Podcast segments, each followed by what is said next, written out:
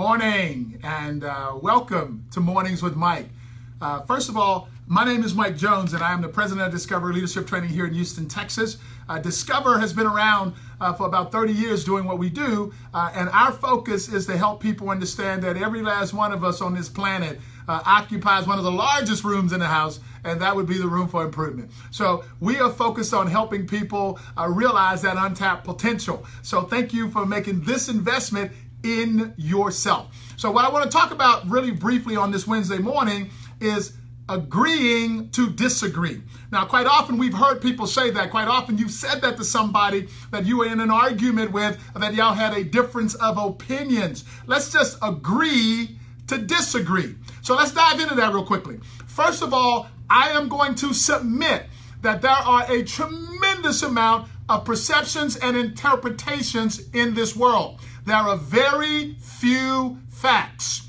However, the way that we communicate with each other is that we treat our interpretations and our perceptions of the truth as if it is the truth. And then we begin to write fight.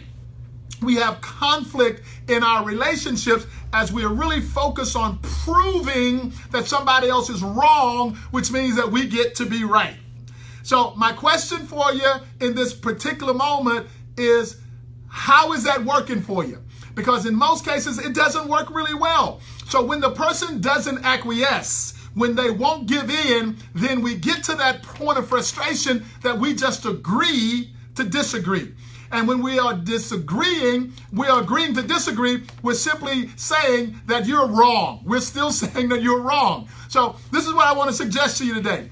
It is okay to understand that they have a right to their opinions. They have a right to their perceptions. They have a right to their truth, and so do you. It is not necessary for us to agree to disagree. I can respect the fact that that's your opinion, that's your perception, that's your interpretation, that's your truth. And uh, just because ours don't align, don't mean that you're wrong. So, a beautiful example of that is my wife and I often talk about the difference between nature and nurture as it relates to gay people. So one of us believes that it's nature, the other believes that it is nurture. We both respect the fact that that is our belief. It is an interpretation and a perception. There are no facts involved at all. We both have a right to our opinions, our interpretations about it. Even though we have some great conversations about it, we respect the fact that the other person believes what they believe. And they absolutely have a right to that belief.